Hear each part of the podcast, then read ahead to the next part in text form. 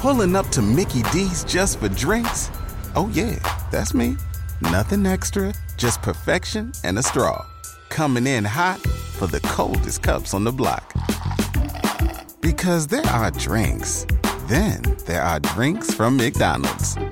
Mix things up with any size lemonade or sweet tea for $1.49. Perfect with our classic fries. Price and participation may vary, cannot be combined with any other offer. Ba da ba ba ba.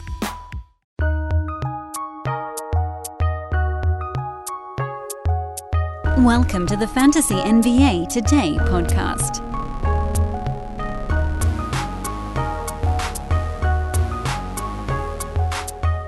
All right, today we are diving into the numbers.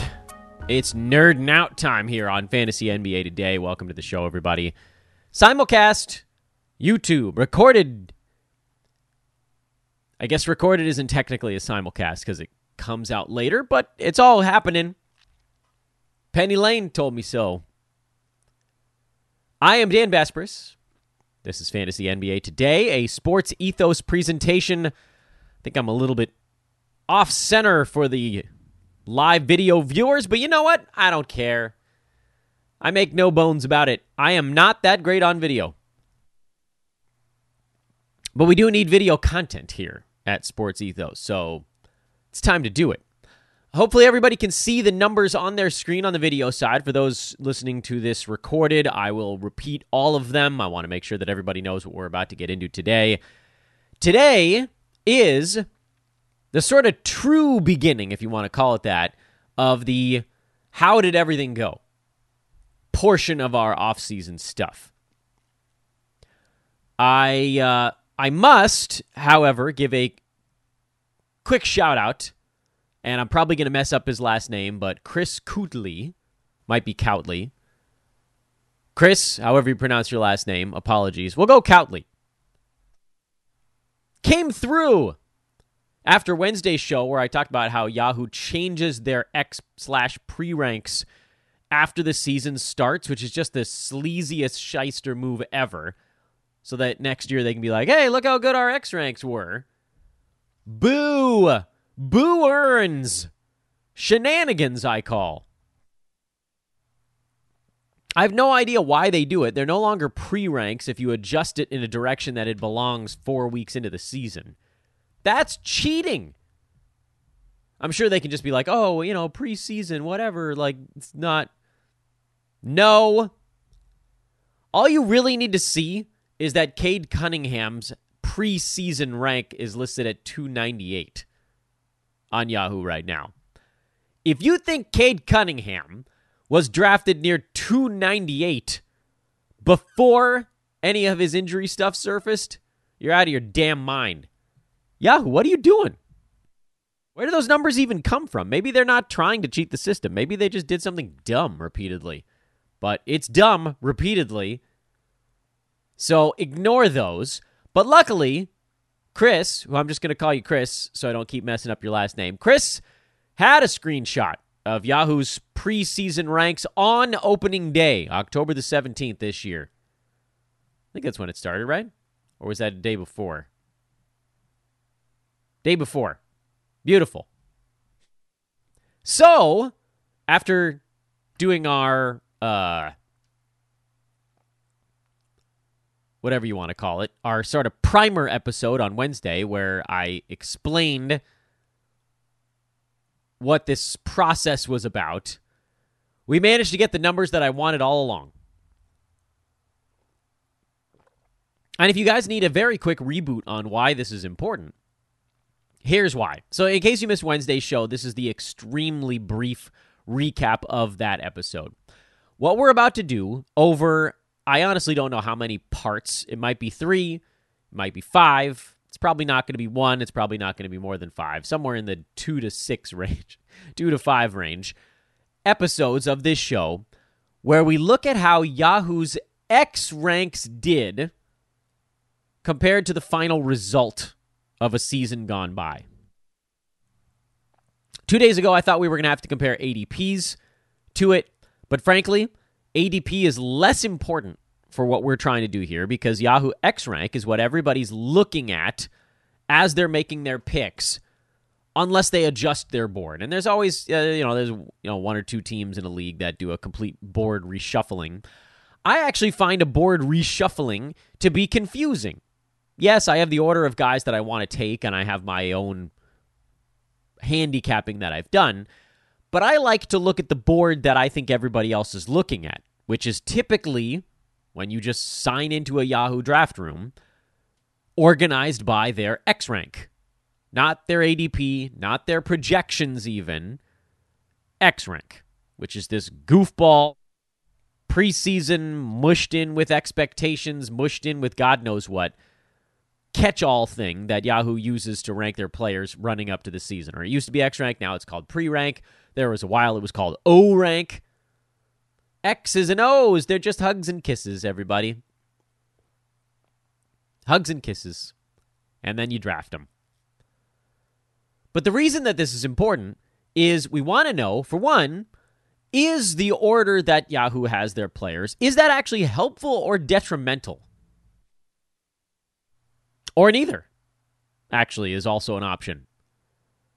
And also, and this is a little bit more of a gray area, but are there areas where it is more helpful or detrimental than others? Meaning, are there times during a draft where you can ignore the X ranks completely? Are there times where you should be paying some attention to them? Are there times you should be paying a ton of attention to them? I don't think that there's ever a time you can ignore them completely because, again, it does to some degree shape what your opponents are doing in your fantasy draft. So that's why we're going to look at how this compares to how the season finished. We have a board up on the screen for the YouTubers that can see right now. And that board is an Excel spreadsheet that I've filled in every year for one, two, three, four, five, six seasons and running now. That compares both the players' final totals rank, final per game rank, to their X rank and then, as you sort of work your way across the different columns here, it looks at the difference between those, which is the uh, most obvious deal. It looks at the absolute value. Remember, we talked about that a bit on Wednesday's show, sort of the running absolute value for each thing. A live sum of the difference, a live sum of the absolute values, which should go up faster, right? Because a sum, a, a positive and a negative, would actually bring that number down a little bit. On the absolute value side, it's just going to keep going up forever. A running average of those two different sums. And then what's probably the most important or second most important part trend lines per five, per 10, that sort of stuff. Sort of a uh, last five or last 10, maybe is a better way to describe it. And I should probably change that nomenclature on the board while I'm thinking about it. It's not per five, it's last five. It's not per 10, it's last 10. And same story for absolute values as well. So that gives you a trend line that you don't get by just looking at the overall number.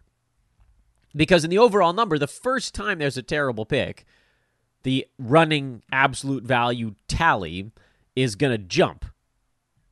and then it's just sort of never going to come back down again. Because even if you have a handful of guys in row that are relatively decent picks that are basically like closer than the initial rank of that player. It'll slowly work its way down, but again, the second you get one bad pick in there, it jumps right back up again, which you don't get in the last five or last 10. Those little jumps only last for, you guessed it, five or 10 picks. So let's just dive in here at the top and take a look at a couple of metrics. And today's show is probably going to be largely about understanding what the different metrics are telling us as I flip around on the screen and, and try to read through what I'm showing everyone as well. This, by the way, will be a great opportunity for those of you listening on the recorded side to go navigate over to youtube.com slash sportsethos because this is probably going to be a much easier show to follow if you're looking at the graphic as well. Just saying, you don't have to, but it probably would make your life more simple. Folks, picture this nightmare scenario. You're hosting friends for the big game. It's neck and neck in the fourth quarter, and suddenly you realize you're out of drinks. Boo, say all of your friends. You start to sweat. Your friends turn on you. You're forced to go on a last second drink run and end up missing the game winning touchdown while in line. Oh no. Terrifying, isn't it? Luckily, you can avoid the drama with Drizly, the go to app for drink delivery. With Drizly, you can shop a huge selection of beer, wine, and spirits, then get them delivered right to your watch party. Compare prices across multiple stores in your area, find the best deals on game day drinks, and get back to armchair quarterbacking from, you guessed it, your armchair. Download the Drizly app or go to drizly.com. That's D R I Z L Y.com today. Must be 21 plus, not available in all locations. Okay, so starting at the top, and I've done a nice thing here where I've frozen the pane of player names so we can always have that over on the left side of the screen. The top uh, 10 effectively. Um, I know it's sort of weird to look at. I'm looking at the screen right now and it has that number on the side, but because there are a couple of rows before we get into the player names, the row number doesn't correspond to the start rank number. So just remember that we're doing this in chunks of 10. I maybe I should have frozen that pane as well, uh, but I didn't. So you know, screw it all. Here we go. Top 10 players on the board. X, by X rank this season Nikola Jokic, Joel Embiid, Kevin Durant, Giannis Antetokounmpo, Luka Doncic, Steph Curry, Jayson Tatum, James Harden, Karl Anthony Towns, Tyrese Halliburton. That was how the X ranks were uh, the day before the season started. How did those players do by totals over the course of this year? Jokic, number one. We a winner. Joel Embiid, number three. Durant, 33. These, by the way, these numbers are taken from Yahoo, so I wanted to compare their start number to their final number. I know that uh, different sites, Basketball Monster, Ethos, hashtag, whatever, they have slightly different final numbers for these players, but we went off Yahoo. Luka, 15. Steph, 19. Tatum, 4. Harden, 30. KAT, 232. Halliburton, 20. Those are by totals, again, friends. So here's the thing. And again, as you look at this stuff, now different things happen for different reasons. Giannis's ranks were horrible because he had one of the worst free throw shooting seasons of all time, basically, in the history of fantasy tracking. KAT's numbers were terribly low on the total side because he missed a bunch of ball games. Two different reasons same general result. Giannis's number not nearly as bad as KAT's, but still.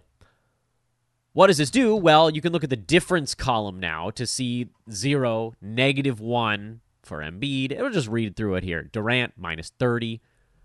Giannis negative 129. Luka, minus 10. Steph minus 13. Tatum positive 3. Harden negative 22. KAT negative 223. And Halliburton negative 10 absolute value of all of that stuff is just the positive iteration of all of that stuff. And so the next couple of columns make a lot of sense. Just a running sum after the first 10. The live sum, not absolute value, is negative 435. The absolute value sum over that stretch is positive 441. The only difference being that Tatum goes from uh, helping, if you want to call it that, putting in air quotes, the live running sum to just being a small number that adds into the absolute value as well. So basically a a 3 a positive 3 on the on a very large negative sum becomes a stays a positive 3 in a in a very large positive absolute value sum so it's a 6 point swing effectively. And you'll see this happen more and more as you get more misses in the upward direction, which, yeah, admittedly don't happen uh, terribly often here in the early going because there just really isn't that much space for them to go above their number. Like once you get to Sabonis at 23, he was a positive 14. Then that that's where the things sort of diverge a little bit quicker. That's a 28 point swing there. And then Donovan Mitchell a couple slots later, that's a 36 point swing, and so on and so forth. Why are these numbers so far relevant? Well, they're mostly relevant so that we can build them into a metric that is actually interesting to us. But it is interesting to, lo- to note as well that the average miss size as you go here jumped up at Giannis from Durant after three picks. The average miss size was negative 10. It jumped up after Giannis to negative 40. This is a nice way of remembering. Okay, well, lucky for us, once Giannis comes out of the mix, which doesn't really happen in this case because KAT gets thrown in uh, as Giannis is coming out, so it never really fully fixes itself. But at least that pick when you're looking at last five, last 10, stuff like that, at least that the Giannis thing and then the KAT thing, those do eventually come out of the number. That's important for us because in the first 12 picks, you had two guys who missed massive chunks of the season in KAT and LaMelo Ball. So their totals ranks were god awful. Giannis, you had just a terrible free throw shooting season. That's why his number was terrible.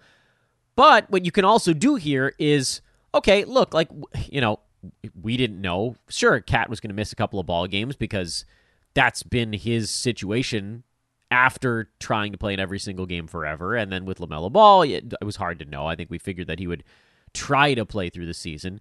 But what you can also do with these players is you can see what the numbers look like with and without them in the mix.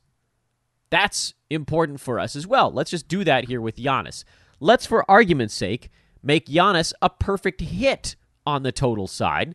So I'll change that 133 to a 4. And all of a sudden now, all of the metrics shift substantially for effectively the first eight picks, because then you get to KAT and you'd have to deal with him again. Now, suddenly, the miss size over the first eight picks, instead of being 40, is more like 10. Whatever you 11 if you want to talk, talk about it on the absolute value side, 10 if you're talking about it without absolute value. So, first of all, still not great by the way for uh the top 10 basically to be missing by 10 on average. Durant plays a role in that to some degree, but so does Harden. And then Steph being off by 13 and Doncic off by 10 and Tyrese Halliburton off by 10. There were actually quite a few, not big misses. The big misses were Giannis and KAT, if you want to even call them that. Neither one of them belonged where they went. Giannis, you could make a better argument than KAT. Uh, certainly, at least like with KAT on the per game side and Gobert coming to town, there was just no way that he held his same value as a, as a full time power forward that he was as a center. I mean, that was an easy handicap. With Giannis, it is always going to come down to his free throw shooting. So he's a guy you're only taking if you're punting anyway, which is why I feel kind of comfortable just kind of taking him out of this equation. Because he didn't belong there if you were attacking all nine categories, and so his rank will never really be there. He got closer last year. Free throw stroke was up into the, what, low to mid 70s finally, and then that thing Kaboom. So, what does this teach us now when we pull Giannis? And you know what? Let's, for argument's sake, what was Giannis? 133 here? Let's remember it. I got to write this down because I got to put it back at some point. Let's also take KAT out of the equation for the top 10, and let's make him basically a null set. How did the top 10 do if you remove brutal injury to KAT and punt Giannis? Okay, at the end of the top 10, the last five is actually maybe not the number we want. Luckily, it's basically the same as last 10. The miss size was 8.3, negative 8.3 for the running average, and 8.9 for the absolute value side. Again, still not great, but what we've learned here is that even inside the top 10, the X ranks were typically off by about nine slots. It's always going to be in the negative direction because you can't go higher than the first round. So it's really hard to put sort of an upward a win in this department. All you're really looking for in the first round is a is getting close to a hit. And it's hard to argue that that's what happened here.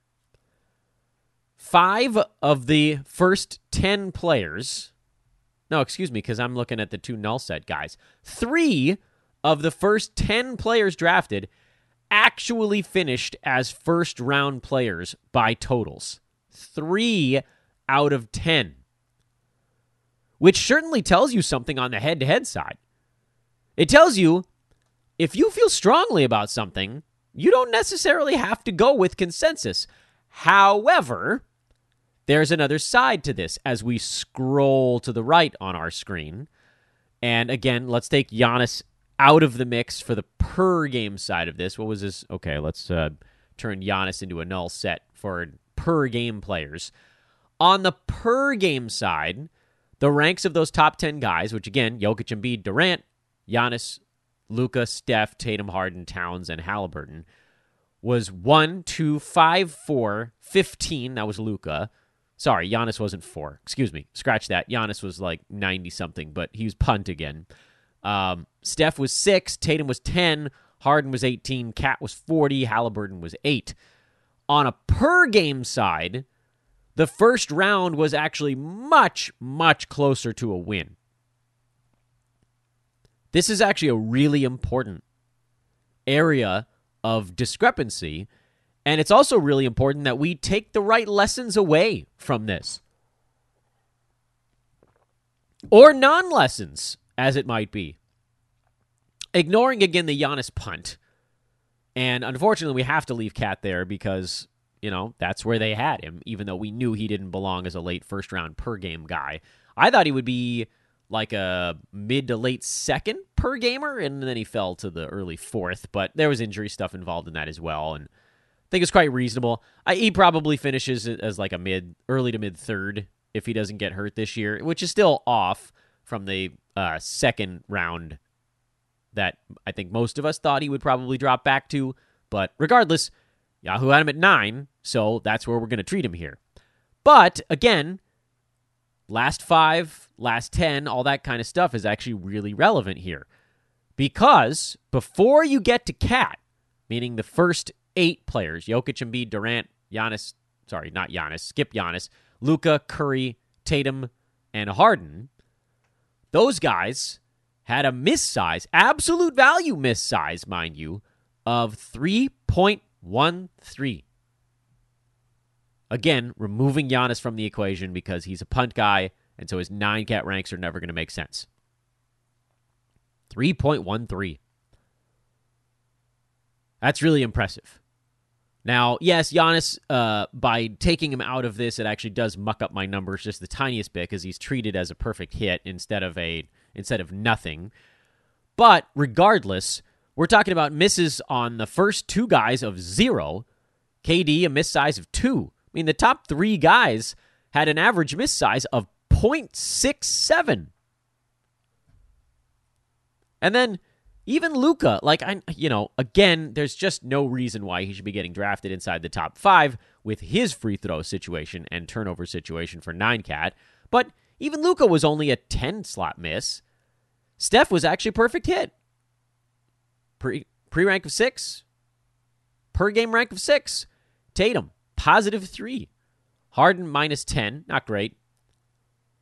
Playing alongside Embiid, it never. There was a stretch where Harden was like right around number 12, but it, it tapered off. And then let's not even speak to the fact that Halliburton was only a miss by two. Dame was only a miss by four. LaMelo, for all of his issues this year, was only a miss of 18 on the per game side. Kyrie, four. There were actually quite a few players here in the top. Now I've lost track of where we're at 14, 13. I think it's 13 players that I've listed that were pretty damn close to being hits.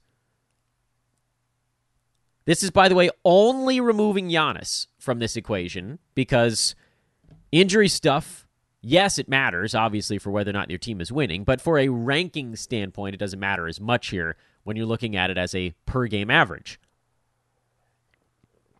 you know, LaMelo missed half the season, but on a per game side, he was still number 30.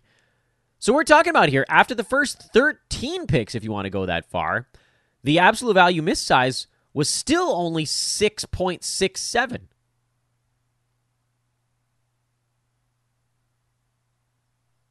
I mean, that's I, I I don't know. Personally, I think that's pretty good. I think that's pretty good. And frankly, looking at the per game side probably tells us more from an informational standpoint than looking at the total side. Because on the total side, you pretty much have to null out every player who skipped the season. So LaMelo's got to be null, set it out. Cade's got to get pulled out.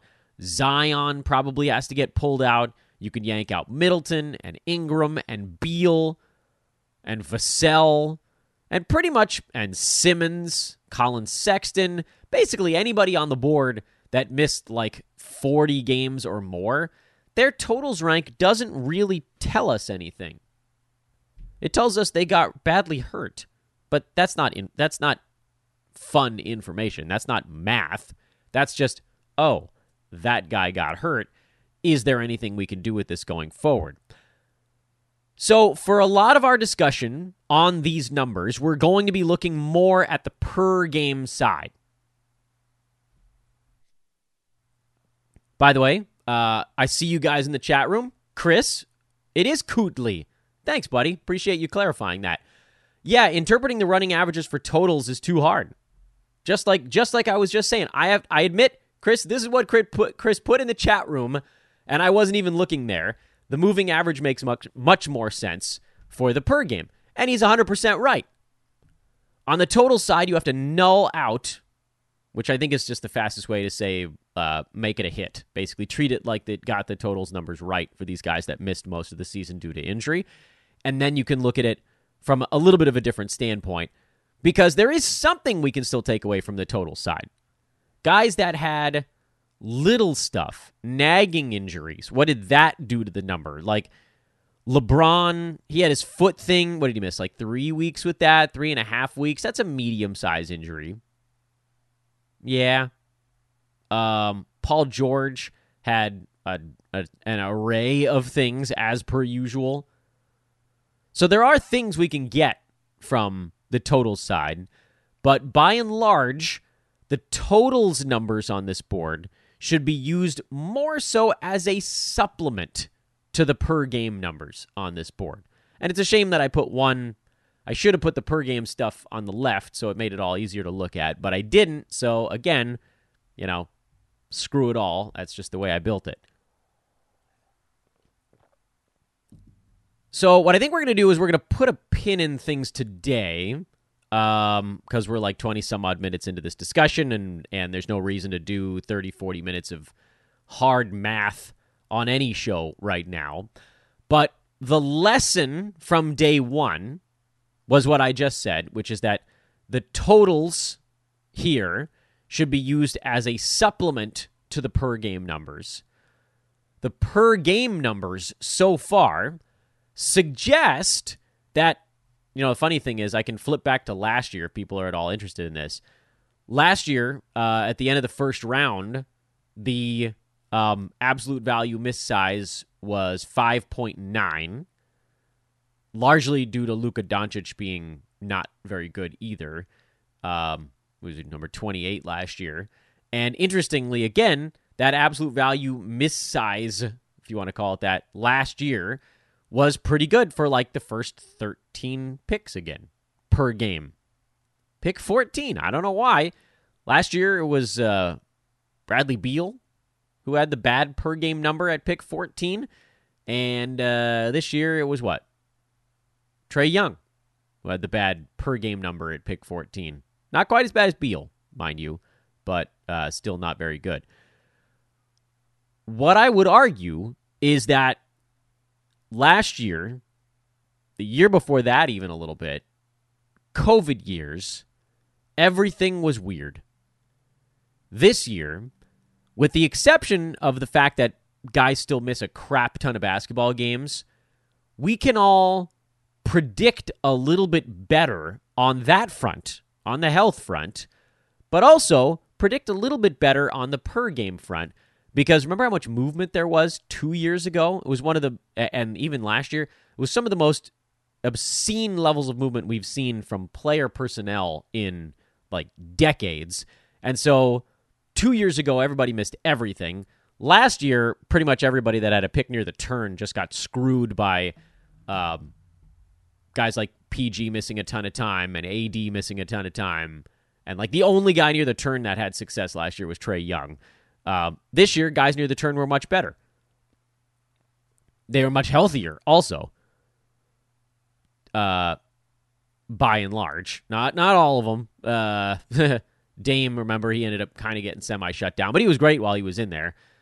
Is LaMelo? LaMelo was the guy near the turn that had health issues, but um, overall, those guys in that 10, 11, 12, 13 range uh, were mostly upright this year. Only LaMelo. Then once you got to uh, Booker, that's where you started to have some injury stuff again. Booker, AD, Brown, PG, those guys were pushed a little bit farther down the board this season, which honestly, it should be. If you get stuck with picks on the turn, you shouldn't have two guys that totally crap themselves like last year.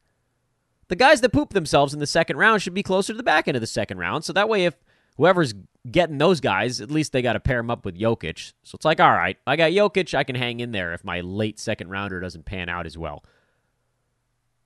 I was hoping that this was what we would see. I know that that's like, I'm going to go down another rabbit hole here, but last year was kind of impossible to win if you had a pick near the end of the first round.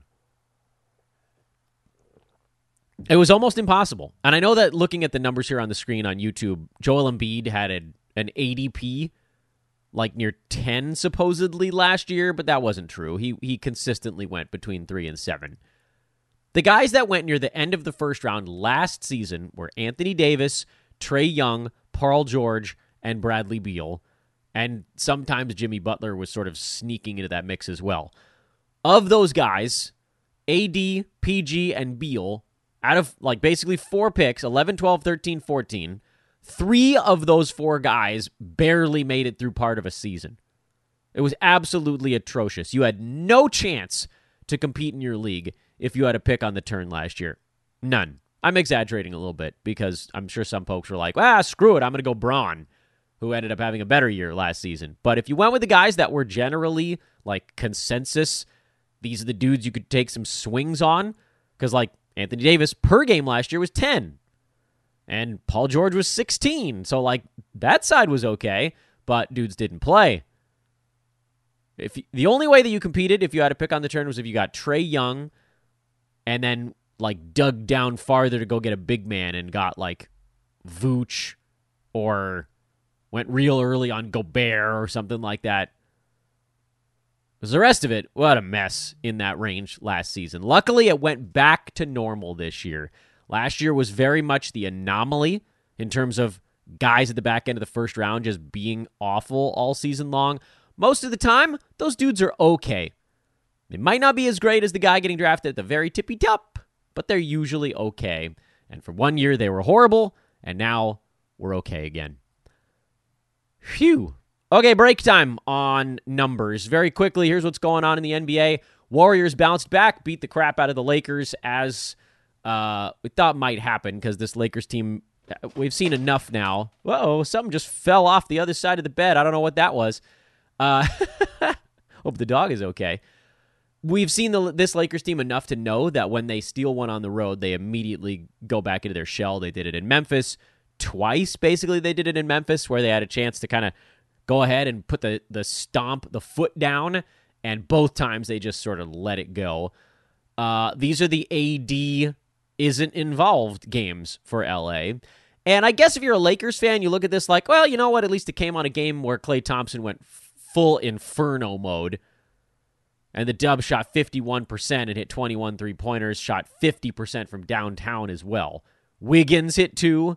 Moses Moody hit two. JaMychal Green hit three. Yeah, you ain't winning that ball game. LeBron was a little bit better. I guess that was something for LA, but um, from a schematic standpoint, the Warriors just decimated the Lakers in this game. The pick and roll with uh, Draymond as the the roll man, forcing the Lakers to bring somebody down. Lakers were trying to basically keep Steph. So they brought the big man up, and then they had the Steph's defender kind of trailing him a little bit, but then there was nobody there to deal with Dre. So Lakers will have some kind of adjustment for that. This was something the Warriors ran against the Cavs a ton, way, way back. Um, and there will be the next thing that each side does. I get the feeling, and I think I said something to this effect on yesterday's show, that if there was a game that the Lakers could just sort of lob one in there and say, all right, well, let's see what the Warriors are going to do because they badly need this ball game. They're going to pull out all the stops to get it. They're going to have to use up kind of the full bag of tricks. This wasn't a game where the Warriors could be like, all right, well, we're going to make one little tweak here and see if that gets us over the hump. This was the we can't screw around game. We got to use everything at our disposal to get it. And so now for the Lakers, it's like, all right, well, we know exactly what they want to do at both ends of the court now. Now we make our adjustments. How long before the teams can just kind of snuff each other out?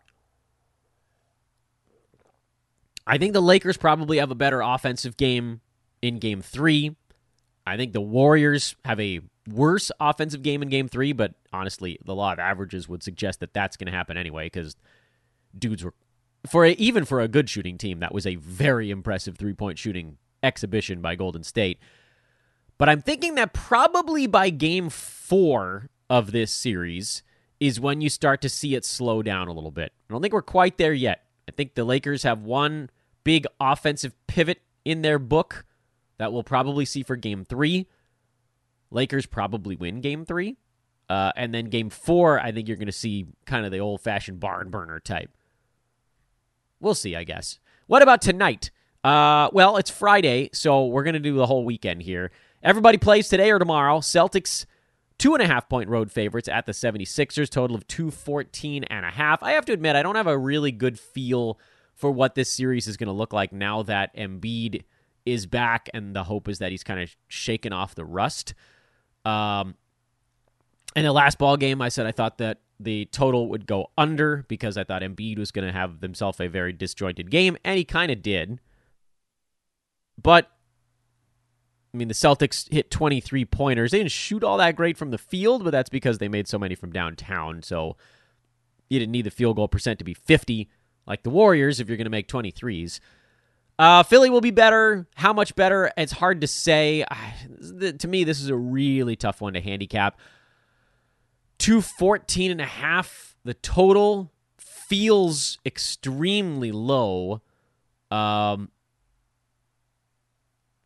yeah, I want nothing to do with this one. Nuggets Suns. Suns four point home favorites. Nuggets or a uh, total of 224 and a half that's down from 225 the side is pretty much static right now this is going to be a game where i i want to try to get back on the nuggets again but only getting four is not quite enough for me my thought here is we're going to learn a lot about who the nuggets are in this postseason because they didn't really get tested by minnesota in the first round they haven't really been tested by this suns team yet that's likely still missing chris paul this Suns team doesn't feel to me like a club that's playoff ready. But if the Nuggets take this game lightly, then the Suns have so much offensive firepower in Booker and Durant that they would just sort of steal it with offense. So if anything, the way to look at this ball game is kind of a correlated parlay, and parlays in general are pretty much a terrible decision. The only parlay you should pretty much ever consider in wagering is what's known as a correlated parlay, where you feel like if one thing happens, another thing will definitely happen. They call them same game parlays in some places that some spots they don't even allow them because they know that's where you can actually get a little bit of an edge. Different multi game parlays are just the worst. They're just the worst because you need too many things to happen to actually cash a ticket, and the odds are not good enough to make it worthwhile. Correlated, same game, that is, parlays are where you look at this one and you're like, okay, well, if we think the Nuggets take this game lightly, then the Suns win and it probably goes over. If we think the Nuggets take this game seriously, then they cover and it probably goes under. Not that I necessarily believe either of those is the way to go, but if I was going to look at either one of those, I would consider thinking eh, maybe the Nuggets do take their foot off the gas a little bit. Try to win this one with offense. Total goes up. Last game was super low scoring. Maybe the Suns do cover. Myself, personally, not playing this one. What about Saturday? Knicks at Heat. Miami minus four. Sounds like Jimmy Butler is going to probably play in that game. I don't know how you make a wager on it without knowing his status, though. Which does make it a really tough game to handicap. Um, I think the Heat have a really nice shot. Knicks are always, you're going to be paying a little bit of a premium to get on them. Again, I don't think you can bet this game until you know what's up with Butler. If you assume he's in, then you probably have to like the Miami side a little bit. They've been very competitive in these playoffs, and they almost won that game in New York without Butler in the last contest. Total of 209. Uh, that's probably relatively accurate from a pace standpoint. Last game ended at 216 because the teams hit a bunch of three pointers. If they miss a couple of those, the game lands right on the number. Slight lean to the Heat, but can't do anything without Butler news. And then, as we talked about, Lakers Warriors. Lakers open as a one and a half point favorite, bounced up to two and a half, which is really intriguing uh, when you consider the fact that the Warriors just trounced them. So there is an expectation that the Lakers have a move in their in their chamber. Total of 226 and a half for that ball game. I actually slightly lean to the over, actually. Um, I don't think the Lakers could have played almost any worse on offense in game two. Yes, the Warriors will take a step back offensively. Um, they won't put up 127 by themselves, but we won't need them to. We won't need them to. Pace was plenty in this ball game to get you to a pretty good sized number. Uh, Lakers and Warriors both missed a bunch of free throws. Lakers missed most of their shots in the ball game. Uh, again, I mean, there was just like there was plenty of opportunity for the Lakers to score 110, 112 points, and for the Warriors, they they did what they needed to do. They they overshot their mark, but you know, 227 that that game got to was a very achievable number. And like I said, I think this series slows down in Game Four, so slight lean to the over. You guys know I hate betting overs in the playoffs, so I probably won't do it and then slight lean to the Lakers also to make those key adjustments because what the Warriors did was not supremely complicated stuff. I got to think that there's a pretty good counter to that. And then we'll see if the Warriors have kind of the counter to the counter. But either way, should be fun. Playoffs, enjoying them this year. Really enjoying them this year. They've been a lot of fun. On Monday, we're either going to do more math or we're going to talk about a team. I'm now two game. I'm two teams behind Sports Ethos, son of a gun. Uh, our new content director, Keith Cork, talked about the Wizards two days ago, and uh, Wendell put out a piece on the Jazz today over at sportsethos.com. So I'm two teams behind. So we'll probably do one of the teams on Monday, um, but we also still have more lessons learned, and we have this whole series about how Yahoo's X Rank did and what we can learn from them. We got lots to cover right now. But you know what? That's a good problem to have because at some point this off season, we're not going to have that problem. And then I'm going to get bored. Like and subscribe if you're hanging out with us on YouTube for the first time. You don't have to do those things if you're hanging out with us on the recorded podcast side, but I'd love it if any of you finding this for a first time hits me up on Twitter at Dan Besbris. We continue to recruit, by the way. And I may have some open podcast positions that I may, might, perhaps be posting about on social media in the not too distant future. Please make sure you're hanging out with me over there. Again, it's at Dan Besbris on Twitter. Have a lovely weekend, everybody. Off season week number four is in the books. That's 20 off season shows. Okie dokie. We'll go do something else now, everybody. Go live your day. Later. We'll see you Monday.